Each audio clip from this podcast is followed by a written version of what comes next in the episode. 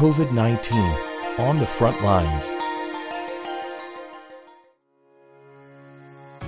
Since patients who identify as LGBTQ live at the intersections of multiple marginalized identities, they might be less likely to say yes to the COVID 19 vaccine.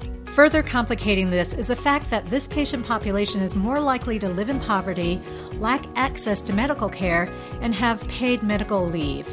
So, what are some factors that are leading to these disparities, and how can we help keep our LGBTQ patients safe amid the pandemic? Coming to you from the ReachMD studios, this is COVID 19 on the front lines. I'm Dr. Jennifer Shu, and joining me in this discussion is Dr. Ramez Kasseri, a dually board certified internist and pediatrician and an assistant professor of clinical sciences at Florida State University College of Medicine. Dr. Kasseri, welcome to the program. Thank you for having me. Now, Dr. Kasseri, there are a multitude of layers that lead us to suspect that LGBTQ patients are at greater risk of both health and economic threats amid COVID 19. So, can you give us an overview of the areas in which these individuals may be disproportionately impacted? That's a great question. Unfortunately, there is multiple areas where they are impacted. I'll take you back to March of last year when the lockdown order came. For a lot of LGBTQ plus members, their physical home environment might not be safe. So they relied quite a bit on community resources and their chosen family and connecting with people. And with something like the pandemic, where you're forced to be locked in at home at times in an unsafe environment, that definitely can take a toll on your mental health. That's at least one part of it. And then the other part of it, especially when you talk about transgender patient and non binary patients, is where's the access to care? Are they able to access telehealth? Are they able to get their hormone refilled? There has been a huge disruption to the healthcare of LGBTQ plus patients, generally speaking. But then on top of it, if you compound that with being somewhere where I practice, where it's a more rural area and limited access to care, it just becomes very challenging for those patients to get the high quality care they deserve.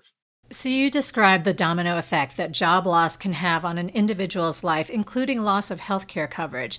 But can you explain why unemployment during the pandemic may be higher among LGBTQ individuals? So, I'll just give you a story instead of an answer. How about that? Because it happened yesterday. I was taking care of a transgender patient, and I've been seeing them, I would say, for about three to four months at this point in time. And we were looking at their vitals generally, and I saw they gained quite a bit of weight in the past four months. Now, one of the simplest thing, as you know, as clinician, we recommend is increased physical activity. And this trans woman response to me was something that made me stop and pause and realize how privileged I am. Because I was asking her, is it possible for you to walk maybe 30 minutes around the block? And she looked at me and she goes, I don't feel safe walking around by myself. And that was a simple suggestion that I had for this patient. And it made me pause and realize this person cannot even walk outside the door just to have a simple walk to work on their health. So imagine the kind of prosecution those individuals get when it comes to employment, when it comes to really any service whatsoever. And on top of it, you know, again, circling back to my first answer, if you're in an unsafe home environment and end up leaving that environment, then you might leave it young, you might leave it as an adolescent without full education, without the necessary degree. And then with those hurdles in mind, how are you going to be able to get employment? with those qualifications. So it's a vicious cycle that goes for the LGBTQ community between trying to get out of unsafe situation only to land in another unsafe situation. So, what can you say about this vicious cycle and its impact on our patients' mental health? I see it in my practice all the time. You know, some of the patients that I prescribe hormone for, when I first meet them, they say, I came here ready to fight with you. And I always find this to be kind of a little bit comical because I say, why is that?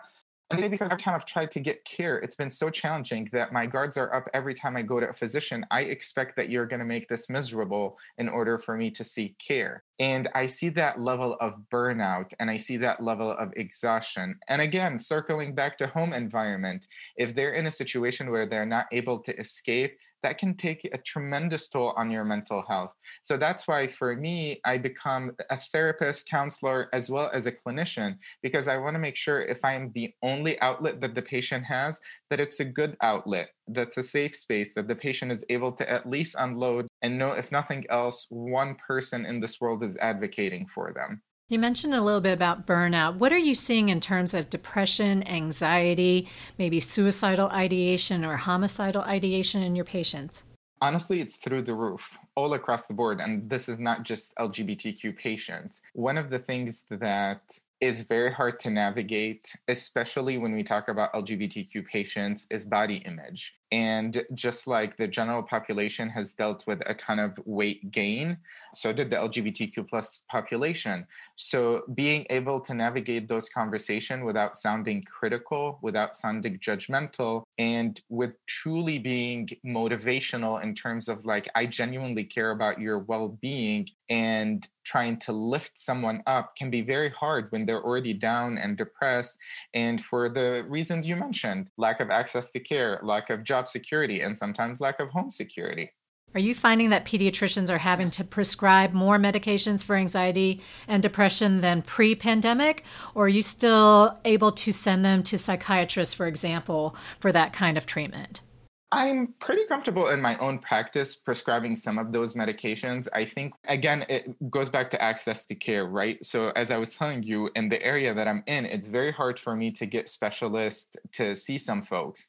And especially if someone is struggling mentally, if I send them to anyone, if they circle back and say, like, yes, we'll see them in four weeks, that becomes very hard because I need the patient to be seen right now. So sometimes I end up mitigating things myself where I might start a medication and in the interim have you come down like for weekly checks where I can do, you know, a safety assessment and make sure that the patient is safe just being at home by themselves. But generally speaking, I would say yes, there has been a lot more anxiety all across the board. And I actually would say almost all of my patients, or 80% of them, get referred to counseling one way or the other, just because people have a lot on their mind. Yeah, and we talked about a little bit about unemployment and employment before. I have seen patients having difficult transitions, you know, going virtual for working and then going back mm. in person. And that goes for schools as well. Are you seeing that too? Yeah, there's something to be said about social anxiety too, especially for folks who have been very diligent about following the CDC guidelines. You know, you've been cooped up in a space for a year, and now a lot of places, especially Florida specifically, we're pushing the envelope in terms of quote unquote returning back to normal and some people might not feel you know emotionally and mentally ready for that because you know the vaccine rollout and the facts surrounding coronavirus have been very politically controversial that you can't really move forward with the understanding that we're all on the same page because there are people who believe in the vaccine and people who don't or at least you try but sometimes it's challenging so let's talk about the COVID 19s for just a moment. Um, have you seen any resistance in particular in the LGBTQ community? And if so, what are those most common concerns that you hear? I don't think that there is necessarily a concern. I think it's sometimes a dismissed population. So the problem that I see oftentimes is that LGBTQ plus patients are just grateful to be seen by a provider because you know in the area that i'm in within a couple of hours of a driving distance you literally can count them on one hand the amount of provider who would be willing to prescribe hormone affirming therapy. So once you get those patients and they're actually part of your practice there's a level of trust that you just cannot overlook. So when it comes to health screening and stuff like that, more often than not, those patients are actually eager because previously they have been not given care or good care. So now that they're part of our clinic and you recommend something that you're able to back up with data, I find a lot of folks are very agreeable to the vaccine. Excellent. And do you find that some of that might also have to do with the fact that the COVID 19 vaccine has been approved for use in adults for some time now? Part of it is that. Part of it is, to be honest, LGBTQ plus patients tend to be very smart. And I mean that in a way that they often deal with provider that doesn't know much about how to help them in terms of medically treating them.